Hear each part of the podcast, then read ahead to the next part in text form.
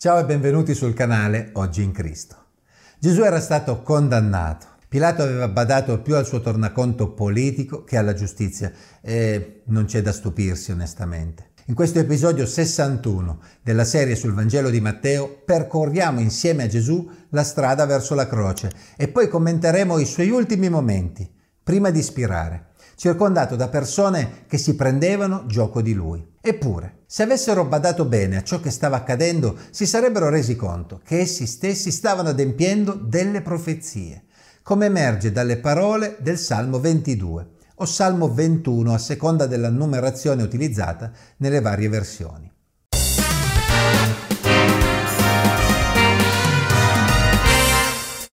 Mentre uscivano, trovarono un uomo di Cirene chiamato Simone e lo costrinsero a portare la croce di Gesù. E giunti a un luogo detto Golgota, che vuol dire luogo del teschio, gli diedero da bere del vino mescolato con fiele. Ma Gesù assaggiatolo non volle berne. Matteo 27, versetti 32 a 34. I romani lasciavano che i condannati a morte portassero parte della propria croce, probabilmente quella superiore, fino al luogo in cui sarebbero stati crocifissi. Ma dopo la notte insonne e la durissima flagellazione, Gesù era in difficoltà nel sostenere uno sforzo simile. I soldati se ne accorsero e scelsero un passante, Simone di Cirene, per portare la sua croce. Così arrivarono al luogo chiamato Golgota, ovvero Teschio, un nome che potrebbe essere dovuto alla sua forma tondeggiante che ricorda un teschio, ma anche all'utilizzo che i romani ne facevano appunto per le esecuzioni. A questo punto Matteo ci dice che diedero a Gesù del vino mescolato a fiele. Molti studiosi pensano che Matteo utilizzò la parola fiele non tanto per indicare che nel vino ci fosse davvero fiele o bile di origine animale, ma per indicare il fatto che nel vino c'era una sostanza molto amara, come la bile. Ad esempio in Atti 8:23 la medesima parola viene utilizzata proprio in modo figurato per indicare amarezza. Questo è coerente con il Vangelo di Marco, capitolo 15, versetto 23, che ci dice che nel vino c'era della mirra, che è in effetti amara, e infatti deriva il suo nome dalla medesima radice semitica della parola amaro. Il vino mescolato con mirra aveva un effetto stordente e poteva in qualche modo contribuire a mitigare le sofferenze, ma Gesù lo rifiutò. Scelse invece di rimanere lucido perché egli aveva un'altra bevanda da bere. Qualche ora prima aveva pregato il Padre di allontanare da lui quel calice, ma per fare la volontà del Padre ora era deciso a berlo, fino in fondo. Poi dopo averlo crocifisso spartirono i suoi vestiti, tirando a sorte, e postisi a sedere gli facevano la guardia. Matteo 27 versetti 35 e 36. Sulla croce Gesù patì sofferenze fisiche, ma anche psicologiche e spirituali. Dal punto di vista spirituale egli ha sperimentato il peso del giudizio per il peccato e l'abbandono del Padre. Dal punto di vista psicologico egli ha dovuto sopportare lo scherno, le ingiurie e l'umiliazione. Nel Salmo 22 il salmista Davide descrive con linguaggio poetico delle esperienze probabilmente personali, ma allo stesso tempo evidentemente ispirato nel descrivere sofferenze che avrebbero caratterizzato anche l'esperienza del Messia. Certamente Davide non poteva conoscere nei dettagli l'estensione profetica del suo componimento. Eppure il modo in cui egli ha descritto alcuni particolari che trovano riscontro nella crocifissione di Gesù molti secoli prima che ciò avvenisse è davvero impressionante. Tra le straordinarie similitudini presenti in quel salmo, leggiamo proprio ciò che è accaduto nei versi che abbiamo appena letto. Spartiscono fra loro le mie vesti e tirano a sorte la mia tunica. Salmo 22, 18. Quelle parole si stavano adempiendo in maniera letterale. Le guardie romane erano abituate a spartirsi le vesti dei condannati a morte, inclusi copricapi, sandali e cinture. E così fecero anche con i vestimenti di Gesù.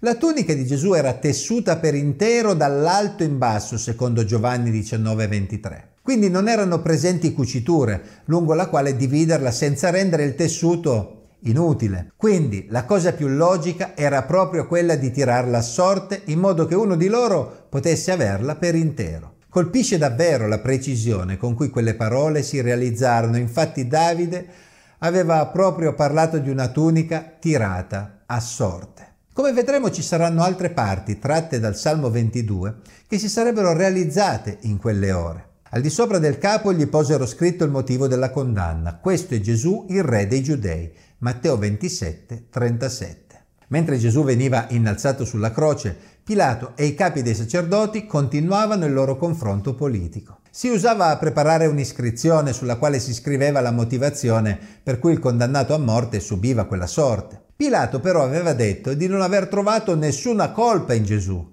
Quindi cosa poteva far scrivere? Pilato decise di prendersi gioco dei giudei, scrivendo proprio la motivazione per cui essi glielo avevano consegnato, come se fosse una minaccia verso Cesare. Egli veniva condannato come Gesù il Nazareno, il re dei giudei. E Pilato fece in modo che l'iscrizione potesse essere letta dal maggior numero di persone, facendola scrivere in ebraico, latino e greco, secondo quanto ci dice Giovanni 19, 20. Il Vangelo di Giovanni 19-21 ci dice anche che i capi dei sacerdoti ovviamente non gradirono tale iscrizione e chiesero a Pilato di rimuoverla. Ma Pilato rifiutò. Per loro era davvero offensivo che si affermasse che il re dei giudei potesse venire dalla Galilea e in particolare da Nazareth.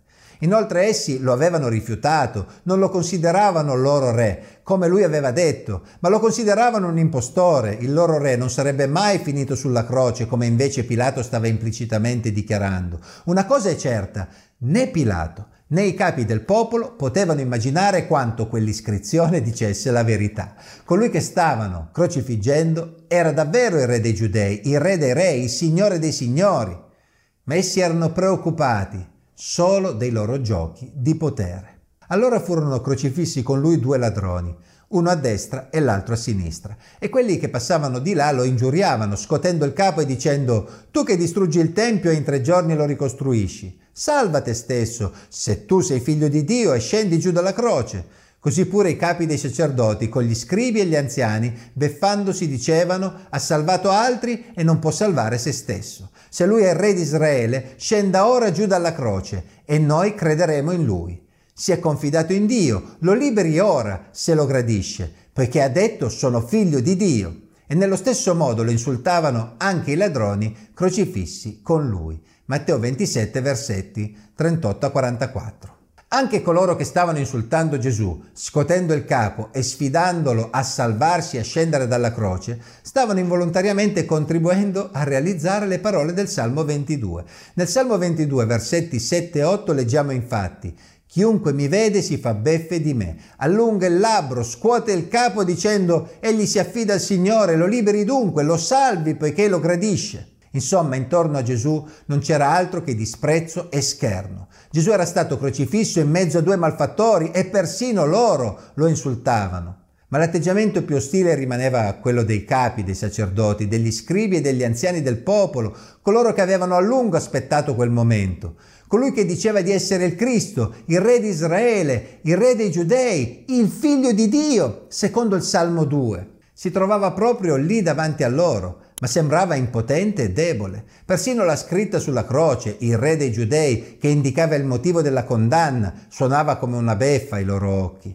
Al punto che, come dicevamo, alcuni di loro, senza successo, avevano chiesto a Pilato di rimuovere quella scritta. Se fosse stato davvero ciò che diceva di essere, sarebbe sceso dalla croce e allora essi avrebbero creduto in lui. Lui che aveva salvato altri non era in grado di salvare se stesso, ma che razza di messia poteva essere? Ma stavano sbagliando di grosso. Essi erano abituati al fatto che tutti i re richiedevano ai propri sudditi di essere pronti a morire per loro. Ma Gesù era un re diverso da tutti gli altri, il re che non ti aspetti, il re pronto a dare la sua vita per i suoi sudditi. Il profeta Isaia aveva parlato di lui quando aveva scritto Perciò io gli darò in premio le moltitudini. Egli dividerà il bottino con i molti perché ha dato se stesso alla morte ed è stato contato fra i malfattori, perché egli ha portato i peccati di molti e ha interceduto per i colpevoli. Isaia 53, 12. Continuiamo la lettura. Dall'ora sesta si fecero tenebre su tutto il paese fino all'ora nona e verso l'ora nona Gesù gridò a gran voce Eli, Eli, lama sabactani, cioè Dio mio, Dio mio, perché mi hai abbandonato? Matteo 27, versetti 45 e 46. Comparando i vari Vangeli, apprendiamo che era circa la terza ora del giorno, quando crocifissero Gesù, un modo approssimativo per indicare le nove del mattino o comunque un'ora mattutina. Per chi è interessato a comprendere meglio il modo approssimato in cui in quella cultura si indicavano le varie ore della giornata, potete guardare il video che vi indico nel link qui in alto.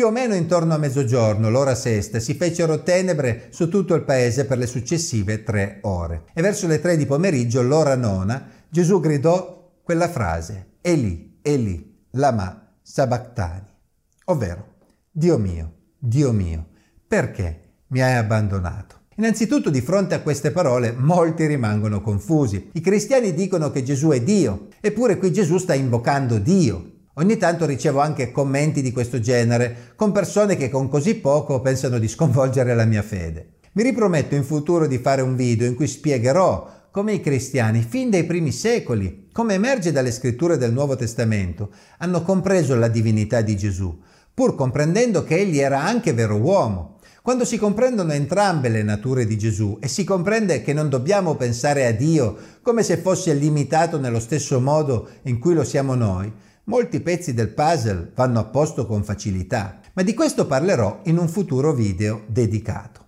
Qualcuno addirittura leggendo Dio mio, Dio mio, perché mi hai abbandonato?